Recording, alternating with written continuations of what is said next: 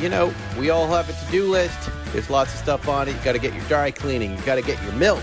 Here's an idea put save hundreds of dollars on car insurance on your to do list.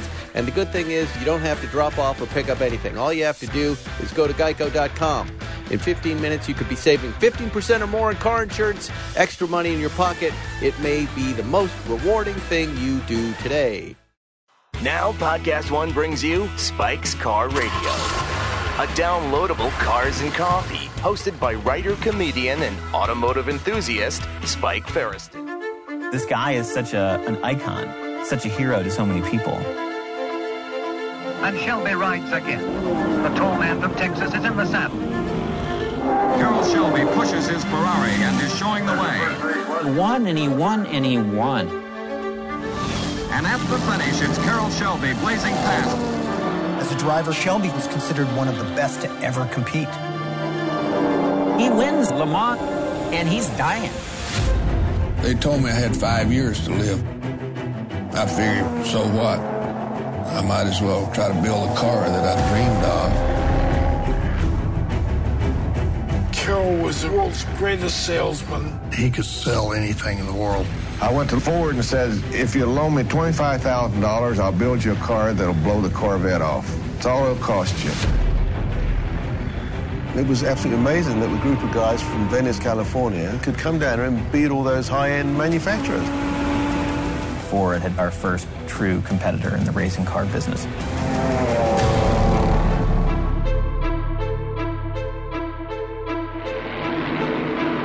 Ferrari factory team, they'd been champions of the world forever.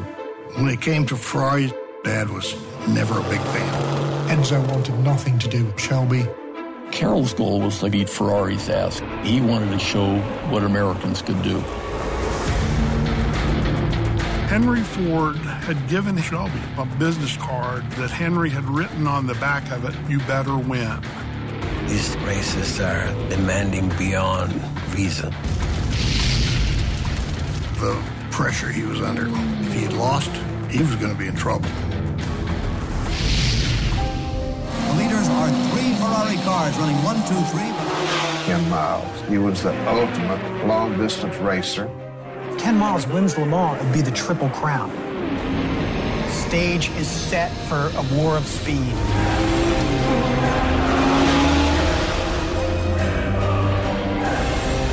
Ford Ferrari rivalry, that is the golden age of racing. It has been a great battle, a great fight.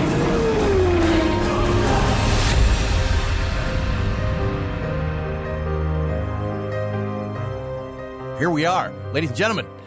He's the king of streaming audio media.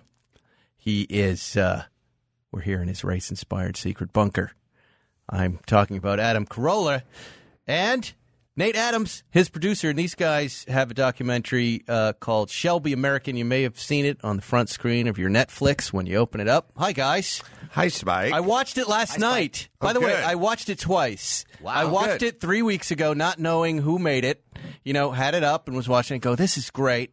And then when you uh, uh, when I heard you coming on the show, I pressed the link and I realized this is the thing I watched and already loved. And here's what's great about this, you guys. Uh, by the way, happy Wednesday, everybody. If you and I know you have took your non car loving friends to see Ford v Ferrari. Um, and you uh, enjoyed it like they did, but in your head you were going, now I want to take a deeper dive. Now I want to go into the real stuff. Shelby American scratches that itch. It really fills in all the holes, all the questions I had, right down to how many times was this guy married? So congratulations, guys. Well, between seven and ten, I guess. yeah. Nobody ever could quite get So uh, you know, Nate, Adam, tell it. How did this thing begin? This labor of love that you've made. Well, we had been working on the 24 hour war, which is Ford v Ferrari. It's another version of Ford v Ferrari. So um, that's on Netflix as well, if you guys want to go look at that. And when we're making that, and Nate, you jump in screwed this up, but there was a big chunk in there of Shelby and the Daytona. Shelby Cobra Daytona and how he, how him and Pete Brock or Brock designed the Cobra, the Daytona. And it, it kind of, it was central to the story because that's how Shelby got on the map with Ford. They took the Cobra, they put the body on it that had the aerodynamics. They mm-hmm. took it international racing. They won their class at Le Mans.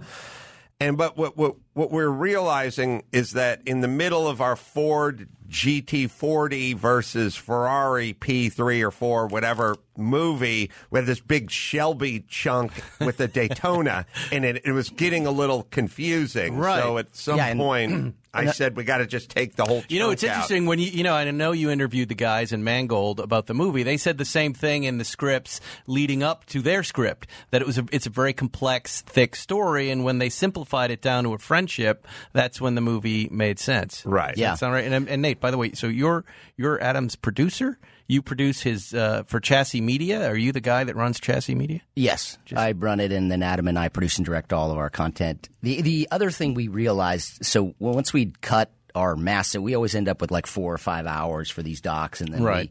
we whittle them down to two to two hours to night, you know, ninety minutes to two hours. And in this one, what we realized is, you know, when we'd interviewed Charlie Agapiou and Gordon Chance and all those guys.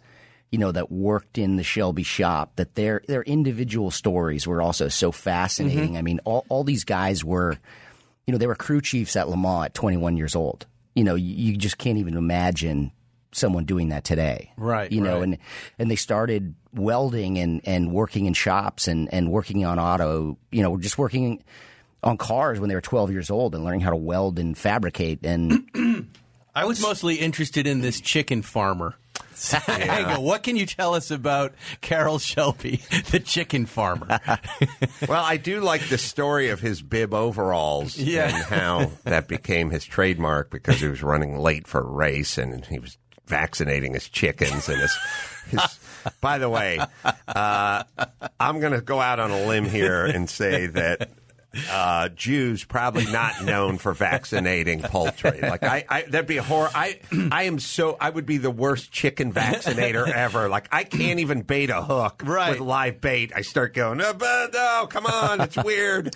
Right, By the way, I, I didn't know I didn't know Carroll Shelby was Jewish. That's just, Oh, that's yes. just me living in Texas. Um, let me just ask you, as a writer, yes, not as a car enthusiast. I was thinking the other day, do we need the word skimp and the word scrimp? I feel like it's redundant, and I'm now starting to think whittle and winnow. I don't feel like we need those. You don't need both. We don't need both. We can skimp or scrimp or winnow down I'm, or you whittle know, down. As a writer, I don't like to eliminate words. I like Oh, the more. yeah. I like more arrows. Oh, they're your and- babies. Yes, but I was Sorry. thinking just on the way here that I could do. I could get rid of the new normal. I don't Mm. like the new normal. Yeah, I don't It need that implies either. there was a normal, Right. and there's never a normal. Uh, the world is chaotic. You could Good point. Yeah, yeah. New normal's got to go away. Okay, I'm going to write that down using your precious words.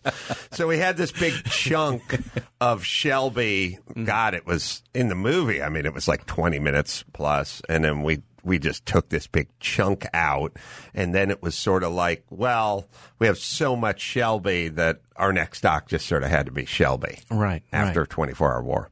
It's uh, it's an inspiring story. There's so many funny moments, and I, one that stood out is that shot where Shelby's standing. I think at the racetrack. It might have been an airport, and he's wearing this crumpled cowboy hat that's Yeah. kind of pushed up on the right. Yeah, I think that's at the he was he was not he was not good at line readings. In uh, I was actually talking to John Well, what's Morton the about that. of the hat? What is this? Why was the hat That like weird- that? yeah, it's what's like a weird, weird- It was a cowboy hat. It would look like a, a but a version, stubby cowboy hat. a Stetson, but it was like it had been crumpled on the left side. I and think it, Maybe I- slept on that I've side. studied that. It was it was like kind of felt. He was at LAX, and I think the wind was blowing in a little bit, and it was like going full flying nun. it on was him by, like, stationary, and there was no wind. I'm telling you, if you if you see the shot, you'll see that it's. I'm, like go, I'm going up. with passed out or fell asleep Yeah. on that side. Um, what you know in making this now, you guys have a unique perspective on Ford v Ferrari, which um, it's awards season now, and it's it's quite a story, and it's a very mainstream story. And I know you know you interviewed the the boys there. Um, w- were there things you thought when you saw the the film that you thought? I wish they had not done that and had told a different story. Were there there inaccuracies that bothered you? I, I wasn't bothered by it, but I didn't kind of go in with my head on a swivel, sort of mm-hmm. looking for trouble. You know, my feeling with movies is go in and enjoy them. Don't go in like a dog sniffing out backyard fruit at an airport. Like, what's who? Okay, who's who? What's going on in here? Uh, what's the meaning of this? Like, I and I I. I was like, all right, they're going to take some artistic license. Mhm. It's going to be a, a whole lot of Ken Miles with his wife and his son, and then that's going to be a central. You know, e- every movie you know, they make a movie about World War II, they have to just pick a love relationship in the middle of it. You know, because they're like, what's the story? Right. And because it's way too broad, the the the race itself, or just the actual overarching story. So they got to drill down on something. I was fine with it, and uh, I just sat there like a passenger and went along for the ride. I, I didn't sit there like the guy who made two movies right. on But the still, subject. there are things that may have just made you blink, or you know, Yeah. not that you're looking. There, the I'm I'm like Adam. I went in and I thought, wow, this is a fantastic. I just let it be a movie, and it was fantastic. And I, Mhm. you know, I, there's a million holes in it historically, but I just went along with it. The only thing, holes. the only thing that there, there's a lot. The only thing that really rubbed me was when he told Phil Remington to go deal with the customer selling the car. Yeah. because you have the greatest fabricator in the world who would never talk to anyone about Wow. buying a car, and he's like, "Hey, Phil, go sell them that car." Oh, oh, uh, I'm sorry. I I do have a problem with something. okay. I felt that the lack of diversity was problematic. Oh, I wanted to see women of color in po- positions of power. Yes, You okay. know, running What, Ferrari, what running about Ford. this? What about this? Did that deal with Fiat and Ferrari when Ford has given them the offer and the guy goes running Right out of to the, the building? phone. Didn't that take a year? Wasn't that like a year long process? Uh, yeah, It the was all pictures of the very long. scooter. Yeah. The guy in the scooter took the pictures, though. I want that guy delivering my next pizza because Exactly. that guy's He's that guy's a great. crackerjack. Yeah. That guy in the '60s took pictures, developed the film, Yes. jumped on a Vespa, and was at, and, and crashed a that- Fiat he- cocktail party Yeah. in He was at 20 Gianni minutes. Agnelli's doorstep in f- four minutes. And why wouldn't they let him in if he's I there to see the guy who's partying Exactly. in? By the way- it made me laugh. I have a list that Nate knows. Anyone who knows me, they know I have a list of things I'd like to do. Like I would like to dive into a body of water with a knife in my mouth, and I'd like to have a cape removed from me on stage. Yes. I would now like to crash. No, no. I would like a cra- I'd like to host a cocktail party and have somebody crash it with important Yeah. information. You know, I start off by going, "What's the meaning of this?" and, you know, my guests are upset, and then at some point, it turns out it's very, you know, Gordon Gekko-y, kind of really He's got the important photos in- really in important by 10. information, right? The cape seems really easy for you next time you're performing Yeah. stand up. That seems You'd simple. think. I You'd can do that for you. I've been Jerry's water boy. I've put the little glass of water on his stool before he performs. I I'd do be that before cape- every one of Adam's stand-ups I tape. yeah. I, I, I'll be your cape guy. I if just you did want. it last week. We did the second one. I just did it. That Yeah. would be a nice moment for you, I think. And who's going to see it? No, yeah, I, I want, I want, but see, the whole thing about the cape or the body of water or, you know, having your hands registered in a county as weapons or being removed from a casino, I, you can't, you can't mock it up and do it. It needs to be done. You know what I mean? Like there, there- I legitimately need someone to remove my cape. I can't just put a sheet around my shoulder and then walk out into an empty arena and have someone remove it. You know what I'm saying? No, I don't. It seems like you go to a Hollywood costume shop. We get you an ermine cape today, and then you call me up, and I'll put it on you and take it take it off you. That that would de- defeat the point. I need what I'm, what I'm saying is is I don't want to stage a cocktail party and have some Yeah. guy with an Italian accent r- throw his Vespa on the ground and run in. I need it to You need it- actually happen. To happen Yes. organically. I need to have an actual cocktail party, and somebody has to run in with information. And initially, I'm not happy. This is great. I mean, this is so easy. This could be your next car purchase, and it could be Matt DeAndrea running in mm, with there the you go. bid, going, "It's going to take this much money to right, get this." but if I stage it, it, it's like a, it's like a fake orgasm for Right, a wife. right, you know I what I'm you, saying? right, It- yes. I, I need legitimacy. Right, well, and I don't throw cocktail parties, so we're a long ways off. Yeah, your whole life seems like one continuous cocktail party with your mangria and everything else. I, you, know, and, and the other day I noticed you're posting all about your uh, on Twitter your home theater.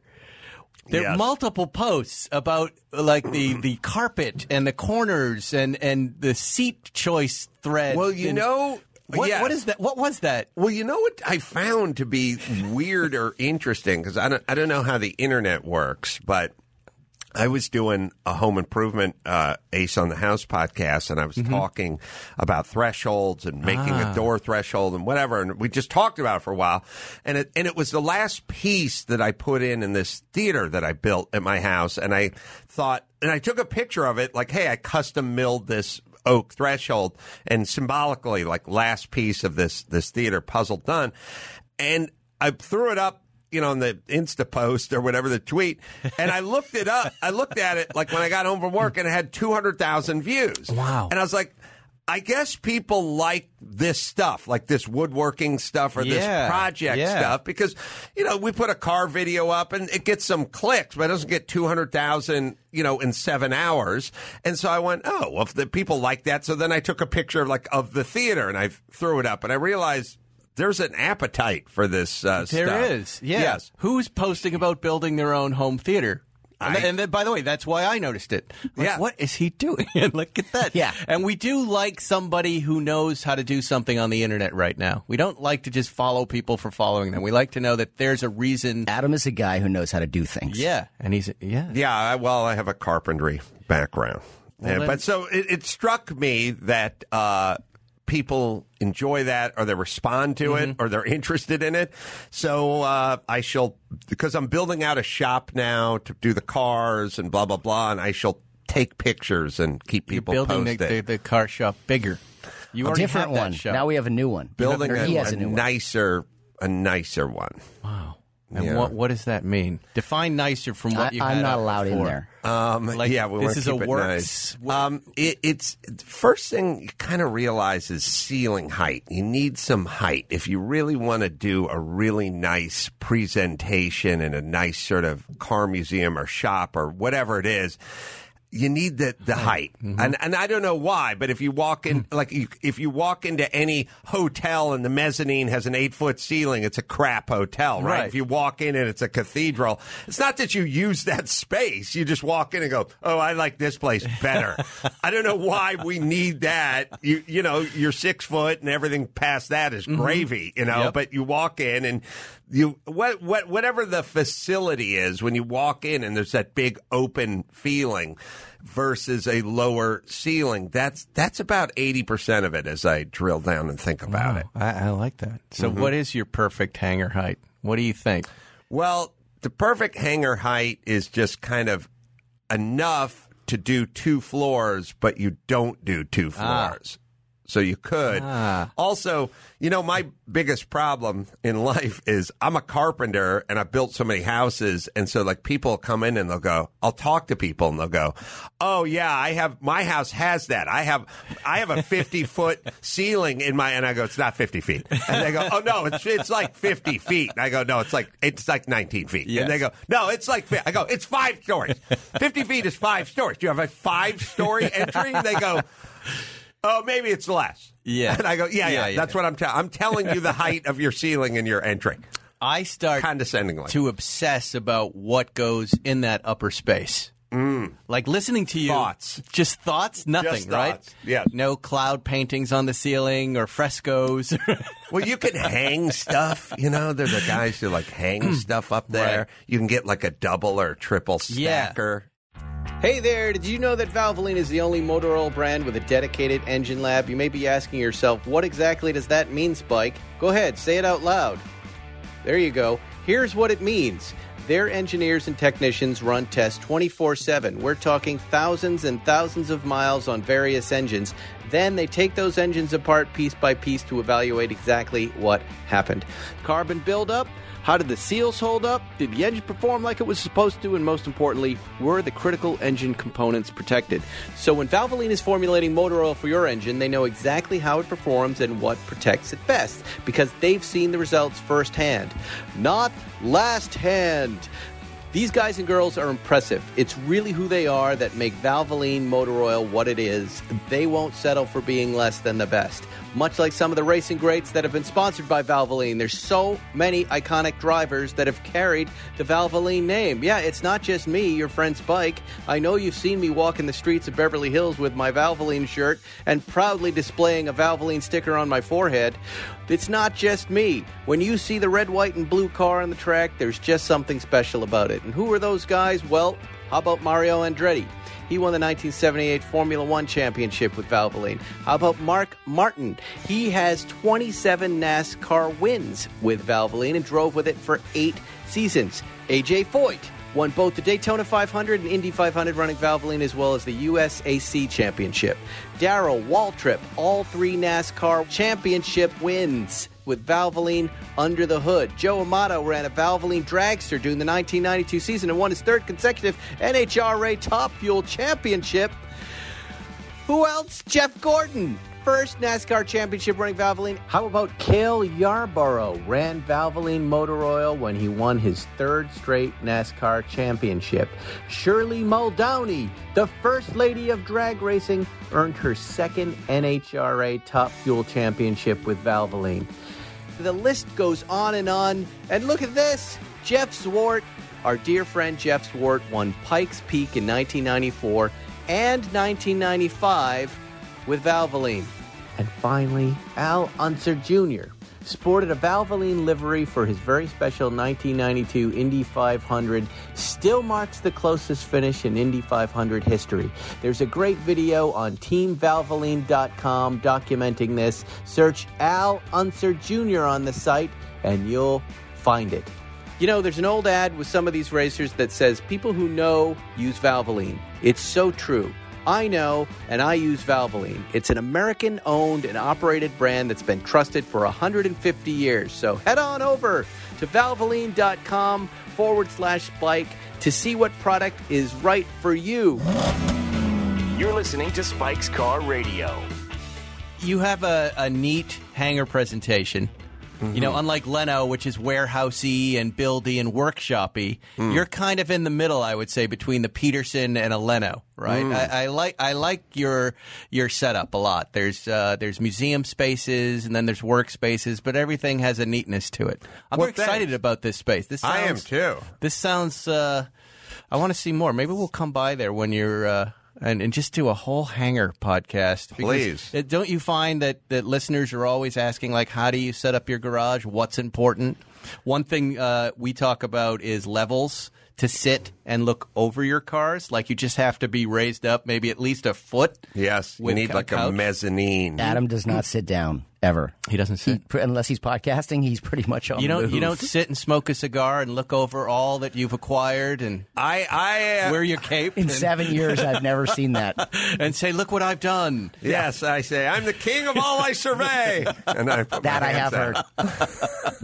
um, no, I do sit in the other shop. On, see, there's one day, there's one potential day Right. that I sit, and that's the day Nate's not at the shop, Uh-huh. which is Sunday to watch football with uh, Kimmel and cousin Sal and Oh, all yeah? that. Yeah, That's nice. So that we do. I'm banned from we that. do banned. Why from are that. you banned? I'm just kidding. He's not one of the cool kids. Yeah. You're not. So we But just sit there. You're the showbiz guy, right? You're the guy who's supposed to be part of all of this. Uh, I'm more of the nerdy, sit in the edit bay, do the move, you know, that kind of stuff.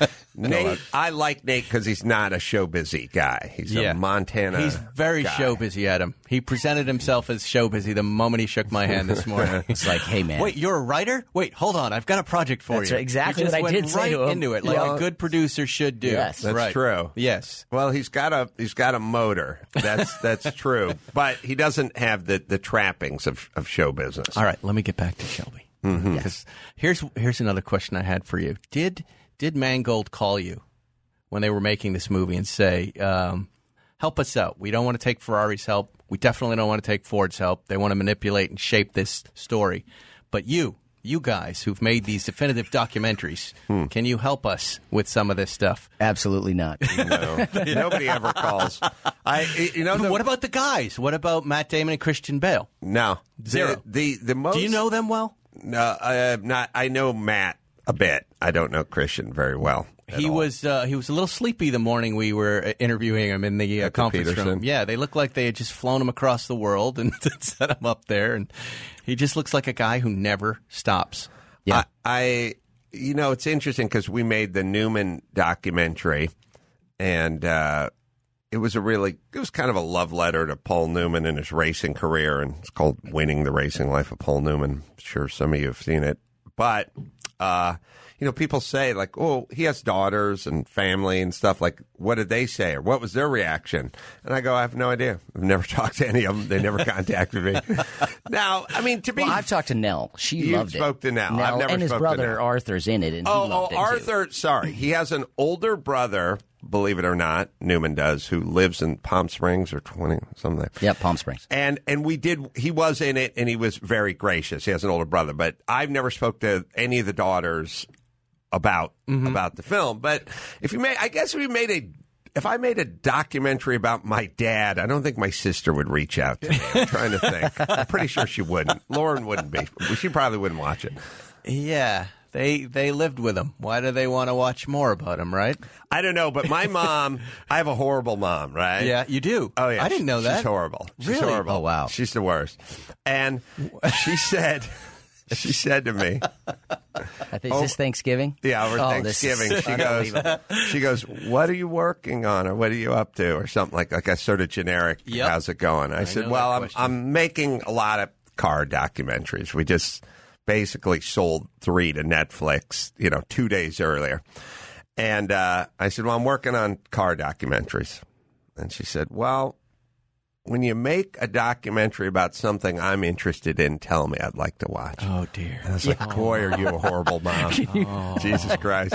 And she was is she probably like- worse when I was nine. Yeah, that's unbelievable. It's That is the opposite, Yeah, opposite like, of good mom behavior. How many times has your mom watched the Soup Nazi episode and told you how great My it was? mom said I have a series coming out, out on uh, Disney Plus um, in in the spring. She's I I'm already signed up for Disney Plus. I can't wait. I go, Mom, I'm not in it. It's just my production company because nope, I've already signed up. Yeah. Just let me A- know. Adam's then- mom would never. Yeah, and I Never felt, happened. She hates cars. I She still hated that. I was just like, just stop watching my crap. I don't care. I will say this about both my parents. I've offered this. I've offered the ten thousand dollar challenge, which is Yes. if you go to my dad's house, right. uh, I have am involved with or have probably multiple box sets. Uh, there's a man show box set. There's a Crank Yankers box set. There's probably a drawn together box set, which is a voice voice thing I did. I'm, I'm in box sets. I have four books out. There's tons of tons of. I'm working on my fifth uh, fifth book. But either way, if you walk into my dad's house and you can walk out with a man show mug or a box set or a DVD of a Shelby doc or Blu-ray of uh, of uh, I don't know the 24 hour war or or the Hammer or Air, Road Hard or anything I've ever done. If you can, a man show T-shirt, if you can walk out with one piece of material of the potential hundreds of, of things t-shirts mugs box sets memorabilia whatever i will pay you $10000 that's my that is how confident You just i am sparked a whole set Wow. of cat burglars who are going to now go Does search. mom? There's do- nothing in there. So mom and dad, they don't live together. no They're divorced. They don't agree on anything other than they don't have an interest in their kids that's What- the only thing they've united on that, does that really bother you at all? I mean, you don't strike you strike me as the type of guy like I like I didn't care if my parents came to my basketball games or anything. I was just like, don't worry about it. It's- you know, I, I don't like it here. I don't need you there. It, it's it's I kind of I find it amusing in a bizarre way that you like you won't watch doc, like you have a son that makes documentaries but you won't watch and, Do you and by really the way want they like documentaries Do you want her to call you and ask you these questions about Carroll Shelby? Really? no What does she want well, you to by the make? way she thinks Carol Shelby was is a female comedian yes, from the 60s. exactly. Why does she have a lady's name? What She's the one who tugged on her ear at the end of the show. what would she want you to make? What would get her like? Oh, oh no! I re- I realized I realized like after like right, you know, being on the New York Times bestseller list and speaking in front of Congress and stuff. I, I realize it's nothing. I, I realize I used to like a socialist documentary on Sweden. Yeah, She- she was- no, no. See, I thought like when I was a kid. I was all about playing football. And I was like, all right, my mom doesn't like football. Okay, I get it. She doesn't like football. and then later on, I was all about cars and construction and Mm-hmm. building and wrenching and stuff. And I was like, okay, she doesn't like cars and she doesn't like, she wants to, my parents want to sit home and read a book. They don't want to go to the garage and Right. wrench, you know. And they don't like football and they don't want to box. They don't like boxing. And so I, I figured out, probably conveniently, like, okay, it's not about you. It's just you happen to like cars and boxing and football and turning wrenches and building. All stuff they don't like. But but if you did do something they did like, then they'd be all in. Later on, after I started writing books and making documentaries, I realized it wasn't the subject. They were just out. Wow. What, what about the kids? Do they like the kids? um, my kids, I don't. He hesitates. They're kind of lukewarm on them, or Because I mean, I rem- there were only two things that caught my parents' attention. Because my parents the same way. There's nothing I could do right. They it couldn't please them. Now my mom's a little different. Now that my dad's gone, but the the first time they paid attention to me was when I got on television hosting my late night show, which you were Mhm. on. Nice enough to come on. When I came across this thing that they stared at my chi- whole childhood, this television. When I was on it, they would give me a little bit of attention. And then the second was not the kids. Here, Oh, hand me kids. those kids. But that, but that's pretty much it at this point. I pretty don't much know. it. I, maybe my mom would like your kids. I, I should try that out. Can you drop your over. kids off? See if I can get a, get her motivated. No.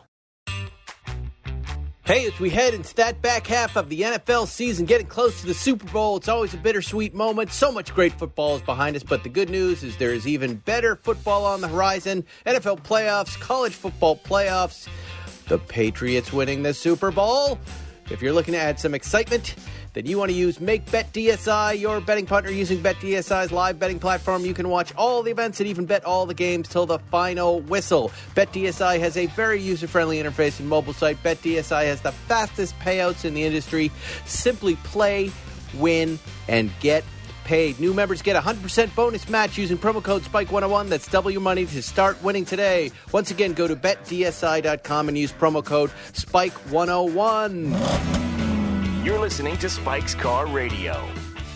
Have I've you got- seen my newest Porsche? No. Well, I drove my GT2 RS I saw that. in honor of your 935, uh, which But I consider to be the There's modern a, there's a new Newman Porsche in the collection. Really? I took some pictures of it the uh, other day. Matt, you Oh, might we, have we, to we spoke about this, I think, in get my Monterey. phone. Yeah, yeah. let's- I bet. Have I showed you any pictures? You of that have car? not. No. Matt, in my phone, along next to the pictures of thresholds I've milled. and I also take pictures of my dog sleeping because I, I like I like I like inaction. Uh, there's some Some pictures people of have the naked selfies. new Some- Porsche that's uh, white, and uh, I took a few good pictures of that. Ah, the it's, it's the uh, Beverly. It's it's the Beverly Hills Porsche Audi. No way. Is that the Freeman Porsche? Yeah. It's really funky 70s.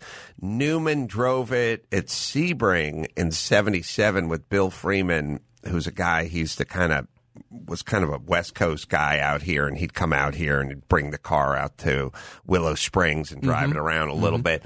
The car itself ended up running at like Sebring like five times and like Daytona 24 hours five times. It didn't really do well at all pretty much ever, but it has tons of mileage on it, like race miles on it.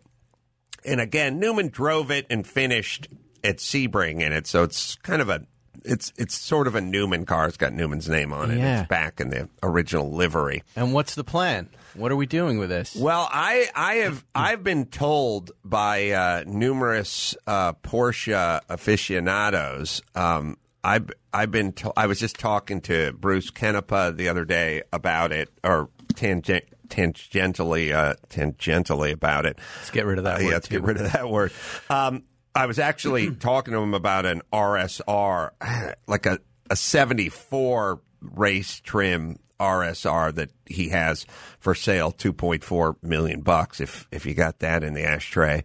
But um, I was talking about that car. I was talking about a Nissan GTP car, which he just got as well. I was also speaking to uh, famous Porsche driver Patrick Long. Uh, yes. All around good guy. And I talked to, yeah, you got on your computer. You're, you're looking at it. Wow. Don't worry about it, Matt. Sorry. Uh, lovely. Spike has it on his computer. Now, so um, I talked to both of them, and, and I first talked to Patrick Long, and he's like, oh, you got to drive that Porsche Newman Sebring 77. It's, it's mm-hmm. not an RSR, but it's done up like an RSR. He said, oh, you're going to love that car. You're going to love that car. And I was like, I am? And he's like, oh, yeah, so much better than the 935. Like, so much easier. Just so much, so much better. And I was like, oh, okay. Because I have been racing with guys driving those cars, and they're just driving the shit out of them, and they're fast, and they're having a good time out there. And then, uh, then I talked to Bruce Canepa, and he's like, "Oh yeah, the RSRs are super expensive because everyone loves driving them. Like they're so much more balanced. It's so much easier than the than the 935." And I was like, "Oh, all right. Well, maybe I'll bring that RSR, for lack of a better term. It's really a 74 911 street car that got converted into a race car very early It on in just life. like an RSR, though. But uh, everyone keeps telling me all the super fast Porsche guys are like, "Oh, so much more balance, so much easier to drive, so I- much fun." I, was like, "Can I jump on that Yeah. bandwagon?" You're not going to disagree with them because I've driven the IROC 74 RSR. It- it's an incredibly.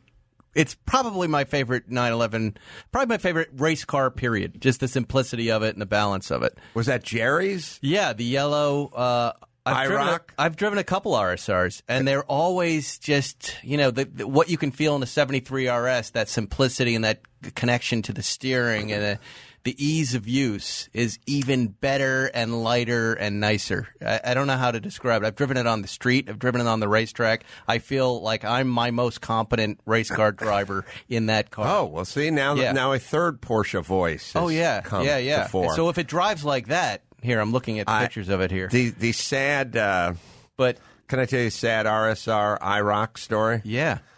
Because I know Jerry sold his a couple years ago for like two point three million. 2.3 mil. Okay.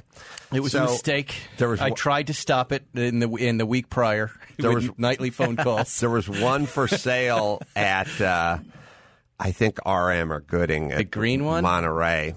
No, I, I, it was blue or yellow or something. Uh-huh. I can't remember. Mm-hmm. Anyway, there was one for sale five years ago, maybe six years ago, and I was looking at it, and I said to Bruce Canepa, expert Porsche, I said. I like that car. I, I think that's a cool piece. Like it's an IROC, right? And uh, eh, it's like I think I, I think that the price is right, and I may think about bidding on that car. And he's like, "Don't bother."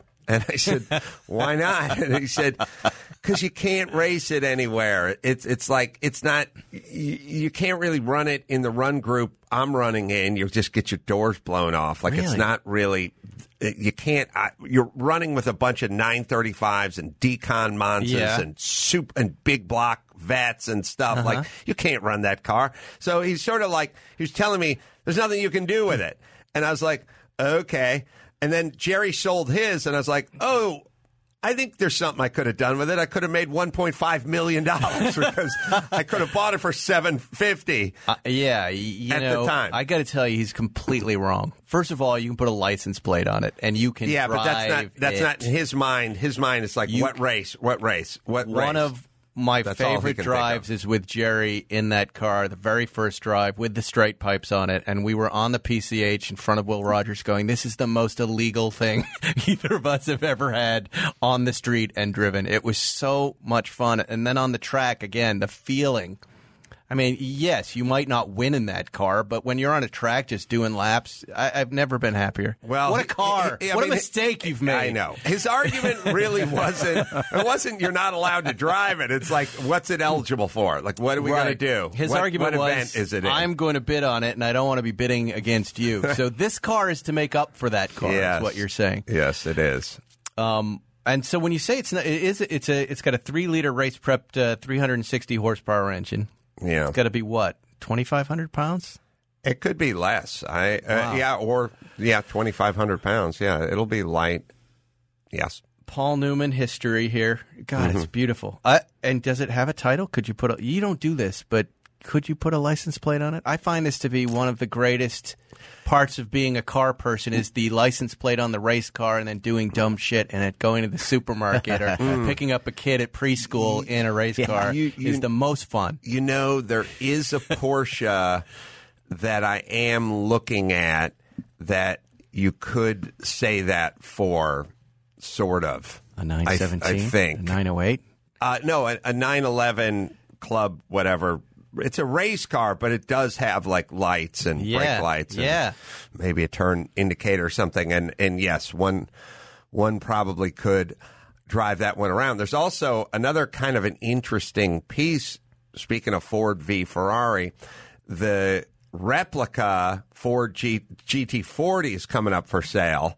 That was like the hero car from that movie. Ah. That's uh, Superformance it, right? Superformance with a big block uh, Roush in it Yeah, with yeah. fuel injection, and that car works. I mean, that car's got lights and turn indicators and Really? whatever. And one could get into that car, the replica of Ken Miles' Jeep, you know, Le Mans '66 car, and and drive that car on the street. is selling that? Is that coming up at auction? yeah, I think it's coming up at Mecum and Kissim, Maybe Kissimmee. in Jan- Yeah, everybody bought all those cars right off. Like they used them in the movie, and then tons. I know tons of guys. I know Aaron Shelby bought one. I know a bunch of guys who bought all the cars Really? they used. Yeah, in the movie. Wow. Yeah, that car's is coming up, so that would be a cool piece. Do you like to those have. cars? Would you ever get a GT40? Uh, I thought, I've always thought that the actual GT40s were way undervalued and not so much after Mm-hmm. this movie. But I, you know, back in the day, you know, 10 years ago, you'd go,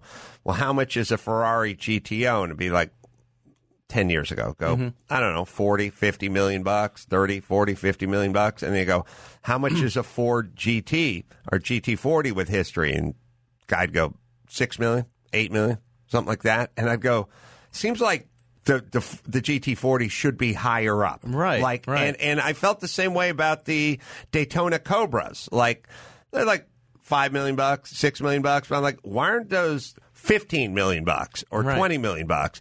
And I've always felt that the GT40s were just totally undervalued. Undervalued as, as much as a five million dollar car or seven million dollar car, but the the Ferraris that they were beating or that they ran with, like the P3 or the P4, that would have to be $65 million. So the car that beat the $65 million car is $7 million. and I was like, somebody's got to narrow that gap a little bit. And, um, I did not buy any GT40s, but I always sort of looked at them going, that's a pretty historic car. Yeah. And it was Ford powered with like an iron block and push rods. And I think that was kind of the issue. But now I think people realize that it still hasn't caught those Ferraris, but it's gone from, you know, the Ferrari's 50 and this thing's 11, and now the Ferrari's 50 and this thing's 25 or 30. You know, d- depending on the history, of course. So, what do you think? Are You going to get it? the kit car? Yeah. I think it would be a cool. I, I think it'd be a cool. I think it would be thing. great. It'd be super cool. After watching the movie, I want I wanted them to. I want I want a Cobra. I want the whole deal. I I, I think the replicas are really cool. I mean, I, I it's not my thing, so I don't think I'd feel bad about driving a replica. Have you driven any of the Superformance uh, Cobras? Um, I may have. Dri- I think I drove a Daytona that was a Superformance. I think Superformance makes Daytonas because I talked to Brock. Yeah, Had an they interesting do. conversation They do. with Pete Brock about the Daytona, which is like he's like the Superformance Daytona. I've stood next to a Day- to Daytona with him, and he was like, back in the day, we didn't have the time to do this curve at the bottom on the rocker panels. Like, Right, I, I didn't get to finish it the way I wanted to finish it. And I, I guess as a designer, that's got to plague you. Like you got six weeks to get this thing ready for Daytona Yeah, or whatever, yeah, yeah. and you just don't have enough time to really finish it the way you want to finish it. But he said with the kit car, tribute car, I guess we'll call it.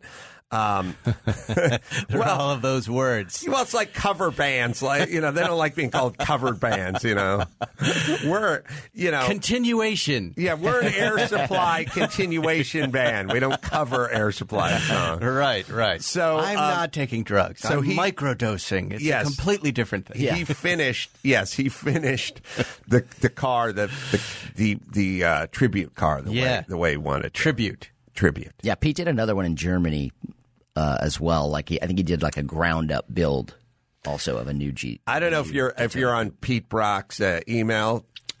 he has an email? Oh, I Pete- am. Yeah. I am on nobody's emails, but There- what when, is when- that? When you see Pete Ooh. Brock's emails, You want to get on that? You get Really? one. You get one of. You, there's one of two. There is they trip. They there's the one that you like, which is they uh, paid a tribute to the to the Daytona. To the Cobra at Le Mans, he sends you a picture of like three of them parked on on Le Mans, Or the and Dane then Tomaso or something yeah, else. the De Tomaso. And then the other one is Hillary Clinton is responsible for sinking the Lusitania. Yeah. And then he sends you some dark oh, web thing about how when Hillary Clinton was nine, she sunk the Yeah. Lusitania. I've, did. I've read Yeah. through some of those where I'm like, oh man. It's the best. I Yeah. and on By the way, you want to talk about range, man. He's all over the place. Yeah. It's awesome. And I, I love Pete, but yeah, some of those are dark. And what is the purpose of the email? Is it to sell cars or just? I don't think No, so. no, it's not. I just think you need to know who sunk Yeah. the Lusitania, Yeah. and Pete knows. Yeah, that's or Lord, who's that's- responsible. Exactly. She didn't Well, actually happy he actually that out. send the torpedo into it, but she was behind. Wow, it. She facilitated, She facilitated it from, from her bedroom. I wonder right. if the, the, the owners and drivers of these cars think about those emails when they're at speed, going, God, the guy who engineered this also sent me that email. Great deep cut dark Yeah. web. He's basically I doubt he's on the dark web. well. Somebody there's information. I there don't even think if you said dark web to him, he's not going to even know what that is. It just sounds like he's on Breitbart. Or He's some, kind of he's the car guy version of Ed Asner, who thinks the twin towers were taken down by the CIA. Oh boy, Yeah, Yeah, I love those that. guys. I've heard that. It's I've the best. Yeah. By the way, especially in light of like recent events. yes. Do you think the FBI and the CIA could wire both buildings and nobody would know about it? I mean, only Ed Asner would know about it. Well, how do you keep a you know you know the old saying? How do you keep a secret between three people? You Yeah. have to kill two of them. Right, right. right. It's impossible. It's impossible. it's impossible to keep anything a secret if you tell anybody. Yeah. Right. Right. exactly. Yeah. so, Right. Well, I'm glad we we fixed that. We've got only a couple minutes left, gentlemen. Mm. Um, I want you all to watch this uh, documentary they've made, Shelby American. Did I get that right? yes. I Yep. always lose it in my Shelby emails. American, the Carroll Shelby Uh, story. You know, and it's right on the front page of Netflix there. I and can I jump in here, Spike, Go. and tell people because uh, Nate's uh, he's no Carroll Shelby, so I'll speak. yes, He's not a salesman. He's No. an artist. I like him. Yeah, he makes things, but he He's doesn't making sell it. deals. People need to go to Chassy, C H A S S Y, and get the Blu-ray of this thing because we have extras on that Uh-huh. footage never seen before. Yes, we were able correct. to procure some really cool footage, home movies and races and uh, races, home movie races and things like that that no nobody's ever seen. I noticed. That, w- Yeah, all those you- races from the 50s, we found nine reels of 16 millimeter film that we developed that no one had ever seen before. That's in the movie, but then I we we made So these wait, what do you mean DVD they were Blu-ray extras? Yep, uh, they were undeveloped? they were in a woman's closet, and we took them, developed them, digitized How them. How many decades old are we Oh, they're from the 50s. and and they're undeveloped and they're fine. Yes, and hold so on. who do you bring? Is He no asked photo you man. Gorgeous. He Where asked you for a decade count, Nate. You Oh. answer the man. Sorry. almost seven. seven. Seven. Almost seven. And where where do you take that to be developed? Photocam, and anywhere that does film. And they go, okay, yeah, we'll give it to you in a week. Yeah. there's no Three days. No degradation. It looks beautiful. Like we put three minute clips of probably three or four races. They it looks gorgeous. Where Once you were they? color Like correct Torrey Pines or There, there, Palm I think there was Riverside. Riverside? Uh, yeah, I'd have to look through them How all. But they're, most it? of them are How Southern they- California. how do A friend of mine had known, you know, once we start doing these docs and the word gets out in the car community, every one of our docs have had footage no one's ever seen and photos no one's ever seen. We didn't even know that the Shelby family kept. Apparently, uh, Carroll's mom was a crazy scrapbooker. So they had Not these to be confused with Chris Carolla, who's never heard of crank Yankers. they had scrapbooks that were like three feet tall by two feet wide. No way. Mm-hmm. And probably 30 of them that literally had every pit pass that says pilot from him, from every race he's ever raced in, every plane ticket he ever had. Like there were, there's a check in the documentary for a race he won for fourteen dollars. I, I put it in Oh, I was like, I know. It's amazing. I was like it- fourteen dollars. Yeah. like was that Elkhart Lake? yes, yes, you're right. It, it's crazy. It's like literally, I, I was literally had to pause it on there and go, he got paid $14 to Yeah. win. I don't know if he won. He may yeah, have I think it came was, in it was- third. no, it was a winning check $14 was the 14 winning bucks. check. Yep. You know it was the winning check. because I filmed it. Yeah. Oh, amazing. Would you? Uh, were there any overalls? You know that would have been cool if there was a pair of overalls. I'm surprised. Have you there- thought I about would selling overalls? I would guarantee there they have them somewhere based on these scrapbooks Yeah. because they collect. They had every magazine article, every newspaper. Did you? Did you ever meet Carroll before No, he died? Uh, yes, I did. I, I briefly, I went to an event at the Petersen Museum. I think at the end, I think there's a picture too of him like on the roof of the Petersen, surrounded by all the Shelby Club guys bringing Yep. the cars and the new Shelbys and blah blah blah. Um, that's probably from the event I went to. He was probably kind of old, you know, getting Yeah. near the end, Yeah. and uh, that would have been I don't know, fifteen years ago or something, or twelve years ago or something like that. But yes, I went to the thing, and he was just, you know, doing his thing, holding court, signing uh, glove block. Glove box lids, you know, that's this whole thing, just signing like Pete Rose Yeah. signs baseballs, and you know, just introduced myself or said hi to him or something. And he gets that 34 year old guy's heart. Yeah, and just- who, who was a gambler. rebooted. Yeah, and then he's ready to go again. He was a gambler. What happened to the kid? The It thir- was had a 34 year old guy has a I think it was a stroke or heart attack. Yeah, just drops dead, and and Carroll gets it. And the guy was the guy had nine lives. I mean, Yeah, he really In did. 1960, they were like, "You got five years to live." Yeah. Guy lived to 2012, longest Right. double transplant recipient in history. Still, wow. Living, longest living double heart transplant clear, the, recipient. the guy, the young guy, died of a stroke. Yeah. because we die of a heart attack, then Yeah, we don't that- that really. would- like, yeah, it's that's like, true. I blew up my engine. All right, well, we can use it. We'll get put it in new the engine. next car. Like, well, no, well, maybe blows not an really. artery. He kind of looks like you, Adam. There are shots i- in the 60s and 70s where he's standing there. I went, that kind of looks like Adam. You change the glasses out, and right? Adam looks a lot like He does. Shelby. I had a lot of people. Yeah, that's why I used to get laid a lot in high school. Like all the girls were like, "Hey, you look like Shelby." Um, I, a lot of people have been tweeting me that. So You uh, do. Grew your hair out a little bit. Yeah. I'll take it. I know we have to go. We have to go because you have a million. How many podcasts are you going to record today? What's a day like for Adam Carolla here? Um, three, Three. I don't know. I have to talk to uh, Matt. I think my yesterday was your brutal. And you day. do these Yesterday five days like a week? six. You do three different shows every day, or you do that seven days a week? I do my show every day. I do me and Dr. Drew every day.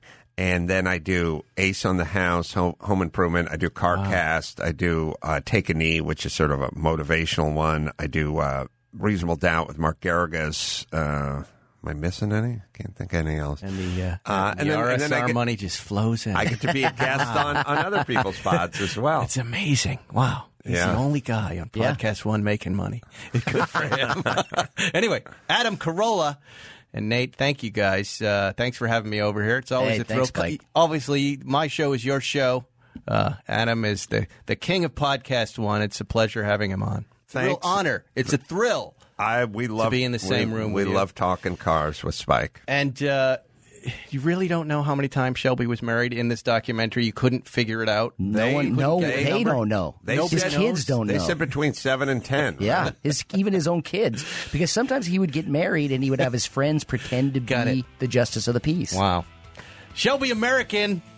Um, you can stream it right now on Netflix. Thank you, guys. We'll see you next week on Spike's Car Radio. Thanks for listening to Spike's Car Radio. Download new episodes every Wednesday on the Podcast One app or subscribe now at Apple Podcasts or PodcastOne.com. Well, we're deep into this year's NFL season. Everybody wants to know who will be coming out on top. Am I right? Well, then you need to check out one podcast that will get you everything you need to know about the biggest NFL games and now it's on the postseason. I'm talking about the Ross Tucker Football Podcast. Ross played seven years in the NFL before retiring, so you know he's got the insider knowledge you crave. Be sure to check out the Ross Tucker Football Podcast every week on Podcast One, Apple Podcasts, and many of your favorite podcast listening apps.